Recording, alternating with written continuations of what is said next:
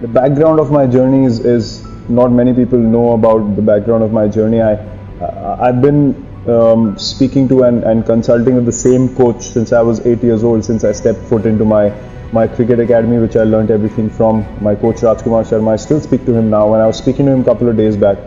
And you know, your perspective in life changes every now and then. As, as I said, with fame, with money, and with success, you know, becoming more desperate. And I thought, became, became, you know, went too far ahead of myself. I thought, this IPL, I'm going to dominate everyone. But you know, the moment IPL started, a few games which didn't go my way, and my mindset completely dropped to the other end. Uh, I was eating anything that came in sight. I was finishing, um, you know, candy packets, 40 pieces a packet. I, w- I would finish three packets a week. Um, I was eating horribly, sleeping horribly. My, my habits were all over the place. And I finished IPL. I remember I went home. Save big on brunch for mom, all in the Kroger app. Get 16 ounce packs of flavorful Angus 90% lean ground sirloin for $4.99 each with a digital coupon. Then buy two get two free on 12 packs of delicious Coca Cola, Pepsi, or 7UP, all with your card. Shop these deals at your local Kroger today or tap the screen now to download the Kroger app to save big today. Kroger, fresh for everyone. Prices and product availability subject to change. Restrictions apply. See site for details.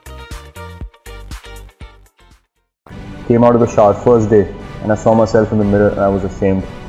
Um, it was literally I saw myself and I thought I'm, I'm looking at another human being and I, I told myself, look, if, if you want to play cricket at, at the highest level, this is not the way that you can manage. And from next day onwards, I changed everything about my diet, the way I trained, everything. And from then on, it was just an obsession.